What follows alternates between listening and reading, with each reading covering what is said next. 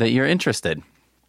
But uh, if you're not that, if you're not a small child listening to this, also if you're a small child listening to this, um, call one of those child protective services hotlines because I, I question your parents' judgment.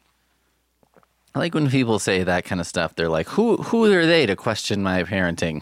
I was watching uh, Breaking Bad, and uh, you know, there's a lady who was suggesting they do some meth before her kid gets home from school, and then someone's like, um, "Isn't your kid coming home from school?" And she's like, "Who are you to question my parenting?" And I'm like, "Well, maybe this individual doesn't have the right to question, but somebody does." I think there's some questionable parenting happening here, regardless of whatever else is going on. At any rate, here we are.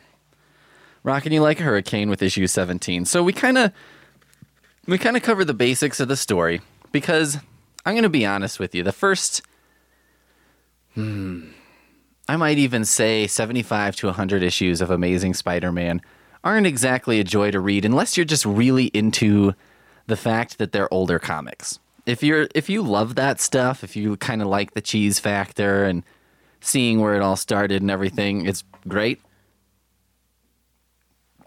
But if you like comics, like if you if you like more modern comics, and by more modern I mean uh, were created after you were born and stuff like that, um, boy, they're very wordy. Um, they're very explainy, and you can. It's here's what's fun what's fun about it is kind of going through and you see how things in comics happened, how some of the tropes came to be, stuff like that. But uh, if you're just if you're not into that, if you're not into the sort of, it's a little bit like this.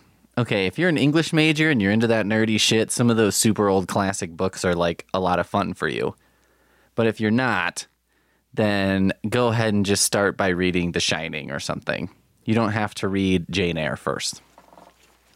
So we're doing issue 17, and we kind of cover the basics of the story, but also just have some fun with it.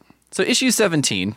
Now, on the cover, we've got uh, Spider Man, the Human Torch, the Green Goblin, and J. Jonah Jameson all together. Um, what's hilarious is there's a big arrow, and in the arrow, the text says, The Return of the Green Goblin, and what a return it is. Um, I do like these sort of bombastic text things they used to do that they don't do in comics. I think comics now, the art is really, really cool and there's some amazing covers, but they don't do stuff like goofy shit like that anymore. Um, also, I like that the arrow is pointing to the Green Goblin as if you wouldn't be able to tell which of these three dudes, Spider Man, Human Torch, and Green Goblin, and you're like, well, let's start with which one's green. And if that doesn't get me there, let's go secondly, which one's the most goblinous. And uh, if we haven't got it then, then maybe we'll consider the arrow, right? Maybe we'll just do that. Um, we started our first page. Young Peter Parker's in school, and there's something going on in his class, but everyone's just like, oh, what a bookworm. What a nerd. What a blah, blah, blah. Um, and then we cut to the Green Goblin, who is practicing, I guess, fighting a Spider Man dummy that just seems to be suspended from the wall. So it's like somebody this is like a hilarious movie slash comic book thing. Like you have to do in a movie, you have to have a dartboard and then put someone's picture on it. I think this would be kind of a hilarious thing. If you if you have a great relationship with your partner, I think it would be really funny to find like if my partner Poonmaster Flex, as she's known on the internet world, if I found she had a dartboard and it had a picture of me on it, I would think that was so funny because I'm just like nobody does this in real life, do they? Just like anyway. So he, he takes the time to dress up a dummy as Spider Man, as if dressing it up as Spider Man will be like, good, I've I can beat him now. Also, interestingly, the Green Goblin like empties out his bag of tricks basically. So he's got pumpkin bombs, which he's always sort of had and still has, it seems like. But I never really thought about. It seems that originally the Green Goblin was kind of almost a Halloween themed character or something because he's also got some kind of disc with a smiley face on it. I can't even tell what that is. Um, a frog that does something, a bat that does something, and a ghost that does something. I, these all just look like a frog, a little ghost, and a little bat, and a moon. I think it's a moon that's some kind of disc. They all just look like that, though. They don't look like a gun shaped like a frog or something. They're all just Halloween items. I mean, these villains seemingly waste a lot of time theming shit, right? Like, how much extra money does it cost to have bombs that all look like pumpkins? I mean, manufacturing those, it's not like you could just, if you just got something off Amazon where you're like, oh, yeah, I basically make bombs and put them in these little Tupperwares that I get for 10 cents a piece because you just, you need a thing to contain a bomb. But, uh, these special pumpkins it's like someone's making those right? He must be manufacturing those. Some is he carving these individually on wood? Like what's happening with that? Anyway we cut back to peter parker and it turns out that flash thompson is starting a spider-man fan club right? And so of course flash is like oh puny parker would have no interest in that. What does he have interest in a man like spider-man who's a true man? And it's like oh flash so ironic um, Spider Man goes to stop a robbery that's happening via a whirlybird, which is a word I have not heard used to describe a helicopter in a long time. Like a really long time. When's the last time you heard the term whirlybird? But anyway, it's a fuck up. They're just filming a movie. Um, it's not really a bank robbery he's foiling, it's a movie that's being filmed.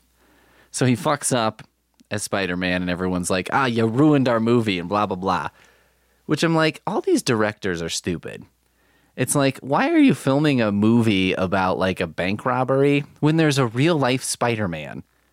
I mean, we live in a world in the Marvel universe where there's a the thing, a rock man running around on the streets in a giant diaper, clobbering shit, right? Going to bars on Yancey Street. Why would there be any movie but documentaries? A giant guy in a purple getup came from space and was like, I'm going to eat your planet. Like, actually eat your planet. Like, it's a giant fucking uh, milk dud. I had to think of a spherical candy. Milk dud. No, what am I thinking? What are those malt balls? What are those fucking things called? Well, you know what I'm talking about. Those disgusting things that are kind of great, but also kind of vile. It's like I can eat half of one and halfway through I'm like, nope, done. Anyway, in that world, I don't know why. I don't know A, why they're making fake movies about bank robberies, and B, why you wouldn't just be like, let's just fucking film these superheroes. I mean, this is the shit. Anyway, um, then J. Jonah Jameson's having a great day because he's talking about Spider Man's boneheaded mistake and blah, blah, blah. And then also, he discovers there's an ad in his newspaper for the Spider Man fan club, which is hilarious because he's like, that'll put a damper on uh, this whole stupid Spider Man fan club bullshit, which is awesome because I, I love. If you haven't listened to this before, you might not know how much J. Jonah Jameson is a favorite of mine um, through various things that happen through the series. However, he's also Spider Man's greatest villain he's just so gleeful in the bad things that happen to Spider-Man and he's kind of in the early days. He's like Lex Luthor except he's not evil. He's just an asshole. Like he's just a dick to Spider-Man for no real reason and really like revels in his failures. And at first he was kind of trying to cause these failures. You know he made these spider slayer robots and shit but later on, he just kind of smears him in the press and talks about him being an asshole, which I think is infinitely more fun as a reader and whatnot. Because you're like, well, I don't, I don't need. There's plenty of guys trying to kill Spider-Man, right?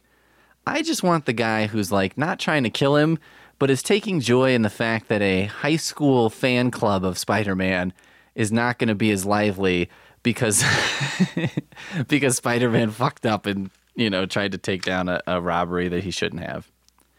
So anyway, um, the the Spider-Man fan club is kind of getting ready for its meetup, and they're meeting up at what appears to be the uh, nightclub from the beginning of Temple of Doom, where they were spinning around those bottles and stuff. And I'm like, is that what clubs used to look like?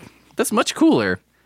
I prefer this. If this is what people used to mean when they were going clubbing, that they went out to a place and sat at a table and watch someone else do some kind of performance, that's what I'm talking about. All right? You don't have to get all sweaty and do it yourself. I don't this is one thing I don't agree with the DIY aesthetic is dancing. I'm like, let's just let somebody else let's let somebody else dance. So then uh, Green Goblin throws his frog at Spider Man, who's swinging into the meeting of the club.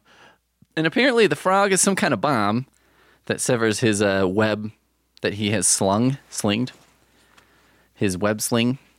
Um, so I guess the frog is just also kind of a bomb. A charged toy, an electrically charged toy frog. So it's electrical. So that for some reason snaps his web line. I'm not really sure how that works. Although I guess whoever made made this is also not really sure how that works. I'm sure if whoever made this, if you're like, "Are you really sure of how this works?" They'd be like, "Uh, no." So then he uses all of his bag of tricks. But basically, he's like, he throws a bat at him, which is an electrically activated mechanical bat, um, which circles Spider Man and shoots out smoke. Then he throws a pumpkin bomb at him. He's basically throwing all the shit at him. I don't know if he used that that ghost. I feel like he does. Hold on, please hold. Pumpkin bomb, pumpkin bomb. He really like. Oh, he uses the ghost. He throws the uh, goblin surprise, as he calls it, and now the ghost has like realistic-ish cartoon eyes. Um, like you know, it has an expression of like I'm gonna get this fucker on his face, and somehow it formed an airtight cloud around the Human Torch, which I'm not real sure why that was a thing that the Green Goblin had and why he didn't use it until the Human Torch showed up, but it's pretty useful, apparently. Works. Um, anyway, they're having the fight, and then somehow, you know, Spider Man in the middle of fighting the Green Goblin overhears some some dickhead is answering a phone who's like, Hello, what? Yeah, I think Peter Parker's here. Why? You know, and he's like, Oh, his aunt? She suffered a heart attack? Is asking for him in the hospital? I see, I see. Well, I'll see if I can find him. So of course Spider-Man over here. You know, I'm not totally sure why this happens in the middle of a brawl. I think that the people in the club think this is some kind of exhibition maybe or something. But anyway, this guy is just like, "Oh, I better answer the phone." So Spider-Man goes running off cuz he's like, "Oh, Aunt May. Aunt May, she's in the hospital again." Um so, you know, he takes off and everyone thinks he's a coward. And uh the the Green Goblin is kind of kicking the Human Torch's ass, but then is like, oh, I want to fight Spider Man. I don't care about this flame guy. So he runs off. The club is all pissed off. Flash Thompson is Spidey's only defender, and uh, Aunt May is in her home away from home, the hospital bed. And uh, this is one issue, one of many issues that ends with Spidey throwing his costume across the room or throwing it in some dramatic fashion posing with his head in his hands and just being like, "What the hell, my life? What the fuck?" And uh, that's issue 17 in basic basic form. So there you go. Uh, we've made it. We made it through issue 17. Didn't take us too long, and uh, we'll see you. We'll see you soon for issue 18. Will it be soon? It'll be soon. We're gonna actually record these back to back, a few of them. So you should expect it soon. If you don't see it soon, that's your problem. You did something wrong if you don't see it soon.